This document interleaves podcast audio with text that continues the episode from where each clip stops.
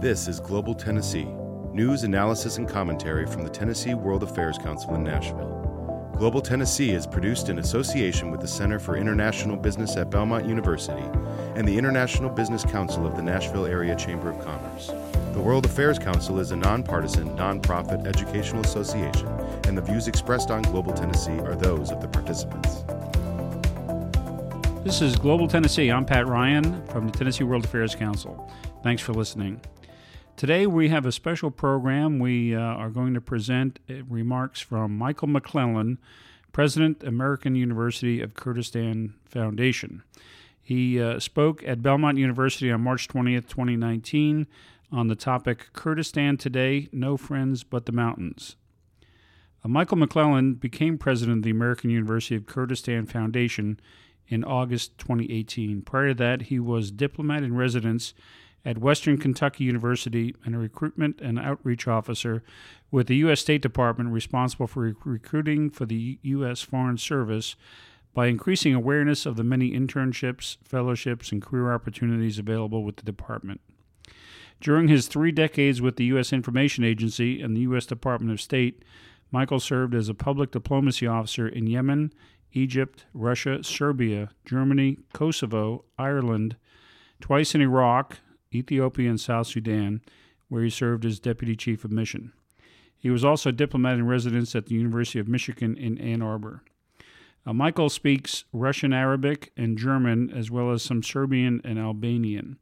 He uh, currently lives in Duhok, Kurdistan, in Iraq, as well as uh, Bowling Green, Kentucky.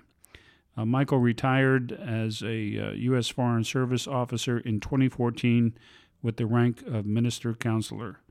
At his presentation, Michael talked about the uh, situation in Kurdistan today, uh, what's going on in terms of the independence uh, movement in Kurdistan, the situation uh, in the re- relationship with uh, Turkey, Iran, and the central government in Baghdad, uh, what it's like to to live and work in uh, Duhok in Kurdistan, and then he talked about the American University of Kurdistan and the foundation that he is president of. Uh, we're going to uh, take the first uh, part of his remarks, and then we'll have a break, and then come back for part two, where he uh, talks more about the relationship between the American University of Kurdistan and Middle Tennessee State University, uh, where he is currently visiting uh, to work out a an exchange program, and you'll be very interested in what the implications are for students in both Kurdistan and in the Middle Tennessee area. So uh, I present uh, to you Michael McClellan, President, American University of Kurdistan Foundation, on the topic Kurdistan Today No Friends But the Mountains. So thank you very much for coming tonight. I especially want to thank uh, Patrick Ryan and his colleagues from the Tennessee World Affairs Council for their very kind invitation to speak here tonight. And thank you, Patrick, for that very kind introduction. I also want to thank Belmont College for hosting this event and it's a school that I have had some interactions with over the past few years when recruiting for the Foreign Service and attending meetings of the Nashville Beekeepers Association, which meets here once a month on a Sunday afternoon. So, uh, in my other life, I'm also a beekeeper in addition to being a foundation president. And by the way, that's another reason why I really like Kurdistan. Kurdistan has what is arguably the best honey in the world. So if you really want to get great honey, start with my farm in Bowling Green and then go east to Kurdistan, and you'll get the two best honeys in the world. Okay, but before I begin, I would like for us to note that this past week commemorated a very tragic event. On Saturday, March 16, 2019, it was the 30th anniversary of the Halabja genocide when the Ba'athist regime of Saddam Hussein used chemical weapons against its own populace, murdering over 5,000 men, women, and children in the city of Halabja. Please note that this was the first time in history that any government used chemical weapons against its own people. And by the way, that is also a weapon of mass destruction. I think it's important that we all remember when we talk about weapons of mass destruction that chemical weapons also fit that description. It's not just nuclear weapons. But this was This horrendous event marked the end of the genocidal Anfal campaign that was done by the regime against Kurds and which ultimately killed between 50 and 182,000 Kurds, according to some estimates. And of course, we'll never know the exact number. But it also killed a lot of Assyrian and Chaldean Christians and other minorities that were living in Kurdistan. No discussion of Kurdish issues can therefore take place today without keeping these awful events in mind. Now, if you would, I would like for us to honor the martyrs of Halabja. If you would, please stand for a moment of silence in memory of this community for the martyrs of Halabja and all the victims of the Anfal genocide.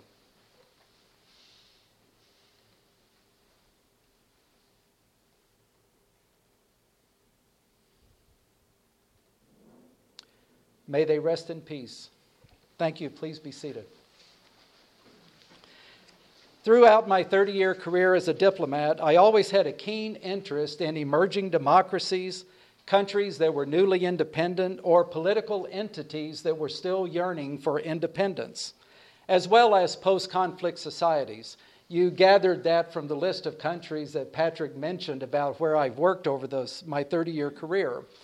Whether the issues I faced were about Serbs and Albanians, Muslims and Christians, Dinkas and Nuer, Shiites and Sunnis, or Kurds and pretty much everybody, I have always found that there are plenty of people of goodwill whose hopes and aspirations have often been thwarted by governments and so called strategic interests. While military action was often critical to preventing genocide and overthrowing repressive regimes, it was always what happened after the fighting stopped that determined whether there would be truly successful outcomes. I am a great believer in diplomacy backed by military action, but I am not a supporter of military action in the absence of diplomacy or to replace diplomacy and that's very important to keep those connections in mind. The Kurds, however, are a unique case. As the largest ethnic group in the world without a country, the Kurds have faced genocide, ethnic cleansing, famine, war, both conventional and chemical, and betrayal, and all of that just in the last 40 years. Over the past century, their hopes have been encouraged and their dreams given voice only to be dashed on the rocks of special interest and the strategic objectives of other countries. Indeed, betrayal has been more common than support. And this is a moral stain that will long be borne by the countries of the West and the countries of the former Ottoman Empire. Sadly, no one is innocent and all are guilty. There is a common saying in Kurdish that is also known to many outside the Kurdish community. The Kurds have no friends but the mountains. Now, in my talk tonight, that is followed by a question mark. It is not a statement, it's a question. Do they have no friends but the mountains? With Greater Kurdistan distributed over the nexus of Iraq, Iran, Turkey, and Syria, it is a heavily mountainous region whose constituent communities speak several variations of what we foreigners call Kurdish and who suffer various levels of discrimination. In the case of Iraqi Kurdistan, it enjoys a very high level of autonomy, but it is still within the borders of Iraq. Over the centuries, Kurds have suffered grievous persecution in all four countries. Whether hunted down by the Turkish government for speaking Kurdish, repressed by the Iranian government for educating their children in Kurdish, or celebrating Kurdish culture. Invaded and attacked by Syrian extremists, or bombed and gassed by Iraqi Baathists who sought to Arabize their cities and drive them off their lands, Kurds have suffered grievous persecutions and even genocide because of their culture and ethnicity. In Turkey, tens of thousands of Kurds have been killed over the past few decades. In Iraq, tens of thousands were, more were killed under the Saddam regime and previous regimes. And Iran and Syria are both guilty of oppression and state sponsored murder under various repressive regimes. Truly, the past century has been very difficult for the Kurdish people. At the same time, they have suffered betrayal by Western powers. Even though the Treaty of Sèvres offered the Kurds their own country in 1920 as it outlined the borders of Syria and Iraq, that was soon betrayed by the Treaty of Lausanne in 1923. In 1946, for just 11 months, the Kurds did have a small, independent country in Iran called the Mahabad Republic.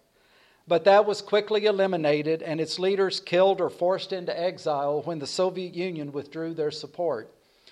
In this respect, the Kurds are one of the few peoples in the world who have been betrayed by both the Soviet Union and the West. Incidentally, and I draw your attention to the flag here on the podium, it is the flag of the Mahabad Republic that flies today over Erbil, Duhok, and Suleimani, for it is now the flag of Kurdistan. In more recent times, since the early 1990s, Kurds have been the most trusted and reliable partners in Iraq and Syria in fighting Ba'athist, ISIS, and contributing to the struggle to establish democratic institutions and values in the region. Indeed, it is the only part of Iraq that has truly fulfilled the goals of the U.S. and its coalition partners in Iraq since the overthrow of Saddam Hussein. Yet, even here, the Kurds have been betrayed by the U.S. and other Western countries at various times, even as they were supported strongly by others. So, why the inconsistency? As the West, led by the U.S., sought to placate Iran in reaching an agreement on nuclear weapons, and as we sought to maintain the one Iraq policy at all cost and support NATO member Turkey, Kurdish interests were often sidelined in pursuit of other foreign policy objectives. In Syria, both the Obama and Trump administrations have hesitated to support the Kurds strongly because of Turkish opposition and the belief that there are no reliable partners in Syria in countering Assad. Yet, without the Kurds and the Peshmerga, ISIS would still uh, control large swaths of Iraq and Syria, and they would not be down to their last few acres of so called caliphate in northeast Syria, which, by the way, as of 615 or whatever time this is, may be down to the last few yards because they really are almost completely militarily defeated. Again, thanks heavily to the Kurds. But thankfully, the Trump administration appears to have reversed itself in withdrawing from Syria and leaving the Kurdish forces there to the mercy of Turkey and Syria.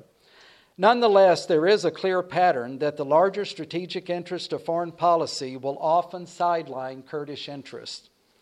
We have thus seen a century of betrayal by literally everyone against the Kurds. Yet, when all else has failed, and the bombs have dropped and armies invaded, the Kurds have always turned to their last friend, the mountains. It is here in the rugged but beautiful mountains of Iraqi Kurdistan, Iranian Kurdistan, Turkish Kurdistan, and Syrian Kurdistan that the Kurds have always found refuge, some degree of safety, have been able to regroup and attack, have been able to live to fight another day or have simply waited out the bitter winds of winter until it was safe to return home. Kurds are at heart a mountain people who love their land fiercely, and the mountains that have returned that love by taking them into their embrace. Hence the saying that Kurds have no friends but the mountains. Sadly, history has proven this adage to be very, very true. So, where does this leave us today? The Kurdistan region of Iraq is today virtually an independent country. It has its own flag, its own parliament, its own president and prime minister. It controls its own borders. it has diplomatic representation abroad and deals directly with foreign governments. It even has its own army, its own national anthem, and its own laws take precedence over the federal government's laws. At first glance, one would think Kurdistan is already an independent country, as it has the highest autonomy by far of any similar region anywhere in the world. It is as close to being an independent country as probably any entity in history has actually come without having de jure independence. It does not have its own currency, but neither do many countries around the world that use the dollar and the euro. There are not, there are, not surprisingly, tensions with Baghdad, mainly over economic issues and Kurdish areas that lie outside the borders of Kurdistan. And, but virtually every Kurd in Iraq supports an independent Kurdistan, as evidenced by the referendum that was held on September 25, 2017, that supported independence by 93%. Had that same referendum been held in the Kurdish diaspora, that vote might very well have hit 100% or higher, because I'm sure some people would have come back and voted twice to get the point across. So clearly, there is no doubt in anyone's mind that the Kurdish people strongly support independence for Kurdistan. This is the dream. So, what is the next step? Will Kurdistan get its independence? Is this the time for Kurdistan to declare its independence? Well, first, there are several things to consider. First of all, no country since World War II has achieved independence without the support of the United States. With U.S. support, independence is possible, but without it, it is impossible. The only exceptions to this have been when countries voluntarily break up or agree on their borders in advance. Czechoslovakia is the best example of this with its velvet divorce. Second, in the absence of the agreement of Baghdad in becoming an independent state, Kurdistan will undoubtedly suffer years of warfare and economic blockade as it fights for its independence. Without the agreement of Baghdad, Turkey and Iran will surely back Iraq by taking military and economic action to block Kurdistan's move. While the Kurds and the Peshmerga will surely fight a heroic struggle, and they might ultimately win, the cost to the Kurdish people and the economy of Kurdistan could well be devastating. Third, in post Saddam Iraq, Kurdistan actually has it pretty good. It's not a perfect arrangement by any means, but it is working and it is supported by the international community. And it gives both the Kurdish and Arab peoples the breathing room they need to build trust and confidence to address old issues such as Kirkuk and Mosul and to deal with the Arabization of Kurdish areas. Fourth, long term issues around resource sharing and security will need to be addressed in any final settlement. These will also take time and much confidence building before they can be resolved amicably. Finally, the U.S. clearly does not support independence for Kurdistan at this time. The State Department has a very clear and strong one Iraq policy, and that policy shows no sign of changing anytime soon, for right or wrong. However, the U.S. is clearly showing that it is a friend of the Kurds through its ongoing support of Kurdistan. And Kurdish institutions, private investment by American oil companies and other businesses, and popular support for the Kurdish people. So, what are the options? A war for independence or divorce? Now, I hate to use the metaphor of divorce, as a divorce is usually preceded by a happy marriage that produced children. And that has clearly not been the case with Kurdistan and Iraq. However, it might actually be the best metaphor to use in this case. A divorce can be amicable or it can be hostile, but either way, it produces separation. With time, I believe Kurdistan and Iraq can have an amicable divorce, but it will not happen tomorrow or even next year. Indeed, the time frame for this may be generational, but I believe the leaders and people of Kurdistan are willing to wait all the while developing Kurdistan's institutions, growing and diversifying its economy, educating a new generation of leaders for all aspects of society, and building confidence slowly but surely with Baghdad. At the same time, Kurdistan and the Kurds need to build popular support around the world while continuing to show that they can rule themselves not only capably and responsibly but at a level that is seldom seen in the Middle East. So, do the Kurds have any friends today? Since the early 1990s, the U.S. has worked tirelessly to protect the Kurds from the Saddam regime and to give them the space to rebuild their lives and communities after the genocidal attacks of that regime. With the high level of autonomy they were granted in post Saddam Iraq, again negotiated with the strong support and involvement of the U.S., Kurds have finally achieved what they never before in history had the making of a lasting state in which the Kurdish people can truly achieve their national aspirations. Kurdistan is the one part of Iraq that is truly a success story. It is the other Iraq where the mission accomplished banner can truly be proudly hung. No American troops, officials, or NGO workers have been killed in Kurdistan, and it is without question the safest place to live and work in the entire Middle East, in spite of its being part of Iraq. I can tell you now, personally, I feel far safer walking around Duhok after dark than I do in Nashville, Chicago, Washington, or even Bowling Green, where I'm from.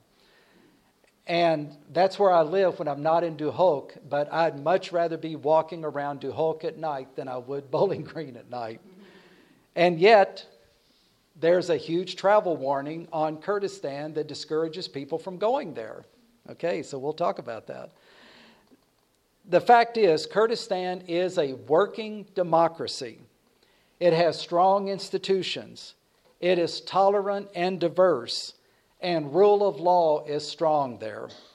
It is now time for Kurds in Kurdistan to prepare for the long term goal of independence, but an independence that is gained peacefully and with the support and agreement of Baghdad. This will not be an easy task, but it will be worth the wait and worth the effort. With the many victories of the Peshmerga over ISIS, and their role in battling insurgents in Iraq, Kurds have earned a highly positive reputation for having a professional military. It is a military that is not riven with sectarian strife, uh, that has racked Iraqis, uh, the Iraqi military over the past several years. They have worked hard and fought well with American forces and many American and diplomatic personnel over the years have become friends with Kurdish soldiers, officials, interpreters, and NGO workers. Kurds throughout the diaspora have made notable achievements in business, in medicine, engineering, and many other fields, thereby earning the support of many people abroad. Here in Nashville, Kurdish is even going to be offered as a foreign language in the public schools. And who would have ever imagined that 20 years ago, or maybe even five years ago? You know, it's definitely a changing world. The Kurdish people have a strong reputation in the West, and it is a reputation that is well earned and much deserved. You've been listening to Michael McClellan, President, American University of Kurdistan Foundation, on the topic Kurdistan Today No Friends But the Mountains. Uh, Mr. McClellan spoke at Belmont University on March 20th, 2019, to a standing room only audience about what's happening in Kurdistan today and the American University of Kurdistan and the foundation that he is president of. Uh, we're going to take a short break and then we'll be back with uh, the second half of his remarks where he talks about the relationship between American University of Kurdistan and universities here in Middle Tennessee that uh, he is fostering uh, connections uh, and programs that will uh, benefit both people living in Tennessee and students in Kurdistan. So we're going to take a short break and then we'll be back with part two of Michael McClellan's remarks at Belmont University from March 20th. And uh, the topic is Kurdistan Today No Friends But the Mountains. You're listening to Global Tennessee from the World Affairs Council. We invite you to share your thoughts with us in email info at tnwac.org. You can subscribe to the World Affairs Council newsletter on the website tnwac.org. And you can like us on Facebook at Tennessee WAC, as well as follow us on Twitter at TNWAC. Don't forget to tell your friends about Global Tennessee and the World Affairs Council. This podcast and other educational programs from the World Affairs Council are supported by you and our sponsors. Are you interested in supporting global affairs awareness in your community? Visit tnwac.org for more information. Welcome back. This is Global Tennessee, and today we are presenting remarks from Michael McClellan, President, American University of Kurdistan Foundation, as he spoke with uh, an audience at the Belmont University Global Town Hall presented by the Tennessee World Affairs Council on March 20th, 2019. Mr. McClellan was a career uh, diplomat. He worked first with the U.S. Information Agency and then the U.S. State Department when it uh, assumed the responsibility for both agencies.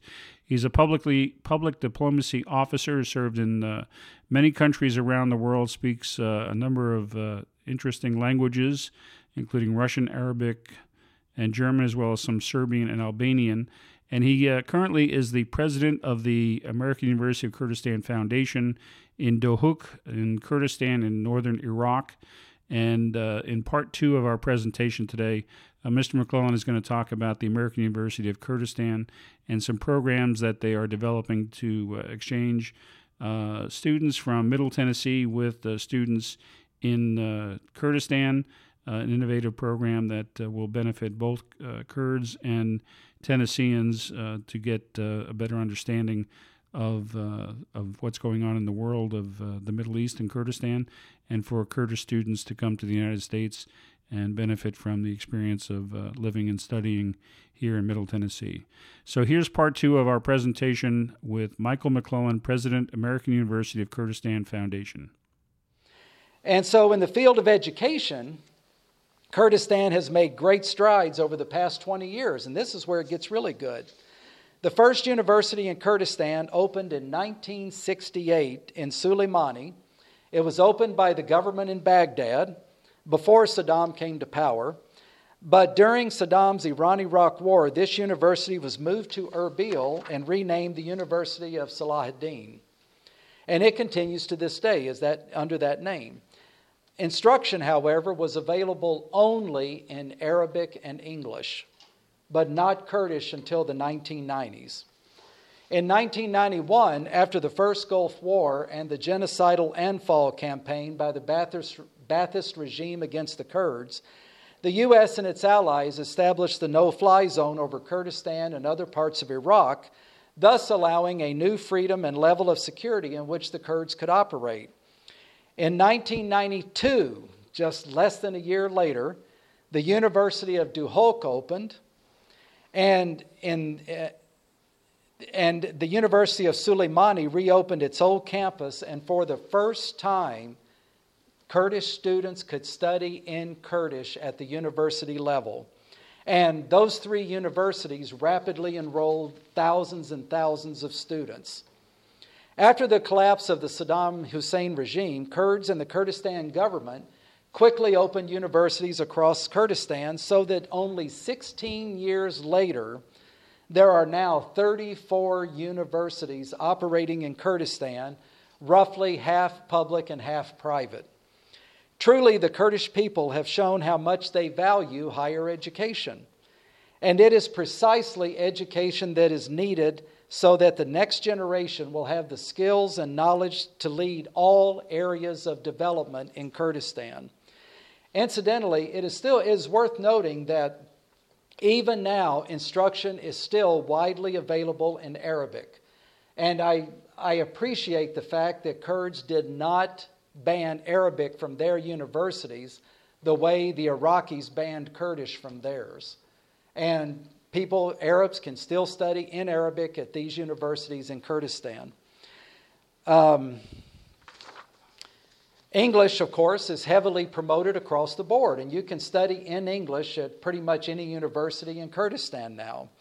Universities are now available in Kurdistan, modeled on the British and French systems, but most especially on the American system, and this is what I want to talk about now. In 2014, the American University of Kurdistan was established. Now, I want you to pay very close attention to the name the American University of Kurdistan, not of Iraq. The name of this university speaks volumes. It is about it is a university that has two defining qualities. We are American in content, in our teaching approach, and our dedication to outcomes, while being a university for Kurdistan and the people of Kurdistan. And by that I mean all the people of Kurdistan, Kurdish and non Kurdish alike. However, we also welcome people from around the world, and we're striving to build a world class university that will be attractive to students globally. We are not simply an English language university, but we're an American university led by Americans, largely taught by Americans, including Kurdish Americans, and with American partner institutions. Uh, we're going to give American degrees, and ultimately, we will have American accreditation. That's what we're working on right now. Our university will reflect both Kurdish and American values, such as tolerance, support for diversity, openness to others, strong in service to our neighbors and those who need help, and open and inviting to all. We are preparing the next generation of Kurdish leaders in business and government and preparing them for whatever future lies ahead, whatever that is. This generation will be lifelong learners with critical thinking skills and the soft skills they will need to integrate Kurdistan into the global economy.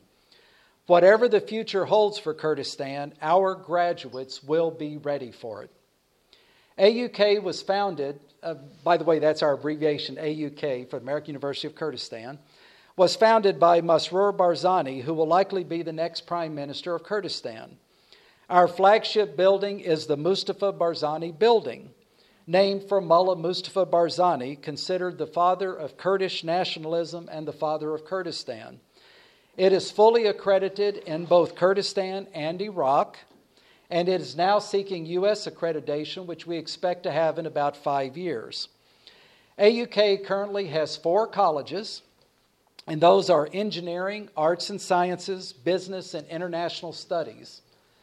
Again, remember, we're preparing our students for whatever the future holds. So, those four colleges are going to get us there. We also have a new nursing college opening this fall, inshallah. We're developing partnerships with five universities in the U.S., four of which are Tier 1 research universities. We're only going after the best universities to partner with AUK. Uh, this is, as I'm sure you know, the highest designation of universities in the States. There's only 131 of these Tier 1 research universities in America. The response from American universities has been highly positive, thus demonstrating the support and respect that Kurds enjoy in this country. And I'm especially pleased to report that we're developing a strong partnership with Middle Tennessee State University. Why are we partnering with MTSU? Because we're putting in place a program with them where students from Nashville and the surrounding area can go to AUK for the first two years of college do their freshman and sophomore years and then transfer all of their credits to MTSU so they can do their junior and senior years here in Tennessee. We also want students in Kurdistan to be able to enroll with those students from Nashville as a cohort where they will also do their first two years at AUK and then they can transfer to MTSU for their last two years or grad school. We're putting in several of these kinds of programs so that our students in Kurdistan will have the best possible options for education. But at the same time, we want the Kurdish American students to come home. We want them to come and study at AUK. We want them to know their culture. We want them to work on their language if it's a little weak. We want them to meet other nice young Kurdish men and women from Kurdistan and we want them to really connect or reconnect, as the case may be, with their homeland. So, this is why we're very focused on being the American University of Kurdistan. Um, so, our vision uh, for the university is first of all to serve the youth of Kurdistan. Whether those young men and women are first generation students whose parents or grandparents were in Halabja in 1989, whether they were born in Iran in the 1990s, whether they are stellar high school students from here in Nashville, or graduates of high schools in the UK, Netherlands, or Germany, or maybe kids born and raised in Duhok, Erbil, Zaho, or Suleimani, who have been struggling to learn English, you know, all of their lives. We want to serve this entire community across the board. We also want to serve the students, the young people of Iraq and the larger region. We don't want AUK to be only a university for Kurds. We also want to bring the Arab youth of Iraq there so that they will make friends and connect with Kurdistan and appreciate Kurdistan, and so that they can be developing those kinds of linkages in the future, those networks that are going to help the people of Baghdad and Erbil develop those understandings that they will need to move on to the next stage. Uh, finally, we want to serve the youth of Iraq and the larger region, whether those students come from Baghdad, Basra, Fallujah, Van, Diyarbakir, or even Rojava, Mahabad, and Kermanshah. We want our students to come from the entire Kurdish diaspora, the entire region of Greater Kurdistan, as well as the larger Middle East. We want our students to have a global education and to develop global contacts because even if they never leave Kurdistan, they are still going to be part of the larger global economy. So we're especially eager to offer scholarships and opportunities to the Yazidi community in Kurdistan, particularly women and other uh, survivors of ISIS violence. We're seeking ways to support the education of young refugees from Syria and displaced persons from Iraq, especially the Yazidis from Sinjar and other victims of ISIS violence. But all of this costs money. So, as president of the American University of Kurdistan Foundation, I am working to raise money globally to support these noble efforts. And speaking of noble efforts, let me tell you one last thing about Duhok, the city where AUK is located. And I'm saying this especially for the non Kurds in the audience because I really want you to appreciate the people who are hosting our university. The Duhok Governorate has about one and a half million people, yet there are about 700,000 refugees and IDPs living in the Duhok Governorate. The United States, on the other hand, a country of over 300 million people, agreed to take in only 30,000 refugees. What the Kurds in Duhok have done would be as if the United States took in 150 million refugees, not 30,000. Can you name any other place in the world that has shown that level of generosity in helping its neighbors? I'm pretty sure you can't. When ISIS invaded Mosul, which incidentally is only 40 miles from Duhok. Literally overnight, thousands of displaced persons flooded into Duhok. They, uh, the people of Duhok literally opened their doors and took entire families into their homes. They made beds on the floors. They made places to sleep in the courtyards of their houses. And they fed them at their tables, caring for them until the UN and the Kurdish government could set up camps to receive them. What other people what other people in the world have had such strong cultural values that they would be able to share to this level? Well, let me tell you something else. The reasoning behind this was pretty simple. Almost everyone in Duhok has either been a refugee or been displaced themselves, or their parents or family members have been.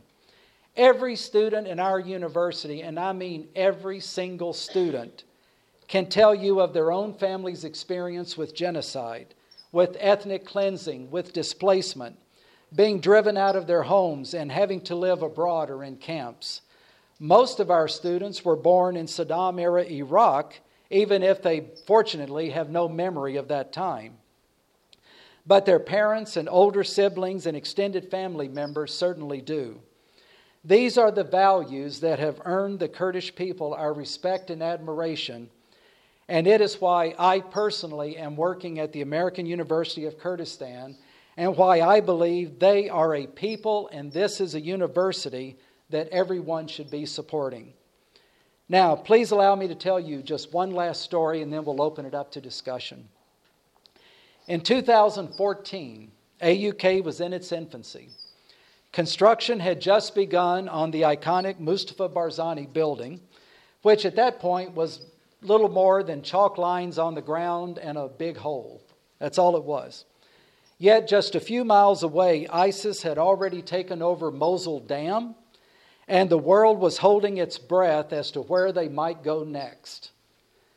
Keep in mind that this was happening less than 10 miles from Duhok. Now, to put that into context, that's the distance from here to the airport. Now, let me ask you if ISIS had just taken over the airport and was moving towards here, would you be sitting here listening to me? Well, I can tell you now, I'd be driving to Bowling Green. Because in Bowling Green, we got a lot of guns and we'd be ready. I don't know about Nashville, but I would not be sitting around. Yet at the AUK campus, they did not stop construction. They kept right on working. They did not even slow down because they were determined to get that university going. Because the Kurds of all people recognize, as much as anybody or more than anybody, the value of education. And we talk about defeating ISIS militarily. And let's not say ISIS, let's say religious extremism or extremism. You don't just defeat that militarily. You have to defeat it with education, with culture. You have to defeat it ideologically. And that's why the university is there. That's why the Kurds built more than 30 universities since 1992. That's why everybody's pushing for education. So the, the threat of extremism in the Middle East is only going to be encountered, is only going to be countered by people who share our values of tolerance and diversity. And I can tell you right now, walking through Duhok, when I go to my favorite coffee shop, I walk by an Armenian church, I walk by a Syrian Catholic church, I walk by uh, Sunni and Shia mosques. I walk by evangelical churches. I walk by Assyrian and Chaldean churches. And I see diversity all over the place, and they are not threatened. They feel safe there. This is the refuge for Iraq. So, when you take that, when you take those cultural values and you add education on top of it, that's where we're going to win in the Middle East. So, thank you very much for your kind attention. And I am happy now to engage in a discussion. I'll try to answer any questions you have, and I look forward to the discussion. Thank you. You've been listening to Global Tennessee, a presentation of the Tennessee World Affairs Council. We've heard today from Michael McClellan, President of American University of Kurdistan Foundation in Duhok, Kurdistan, Northern Iraq. He spoke on March 20th, 2019, to an audience at Belmont University in a World Affairs Council Global Town Hall. We hope you've enjoyed this uh, presentation, and we hope that you'll take a look at tnwac.org to learn how you can become a member and support the Tennessee World Affairs Council so we can continue to bring you programs like this one. Uh, thank you for listening, and again, this is Global Tennessee from the Tennessee World Affairs Council. This has been Global Tennessee from the World Affairs Council in cooperation with the Center for International Business at Belmont University and the International Business Council of the Nashville Area Chamber of Commerce. The executive producer of Global Tennessee is Patrick Ryan, senior producer Logan Monday, technical advisor Bill Ryan, and the voice of Global Tennessee as well as the Penn Jones Conspiracy. I'm Benjamin Olson. Visit tnwac.org slash podcast for more information.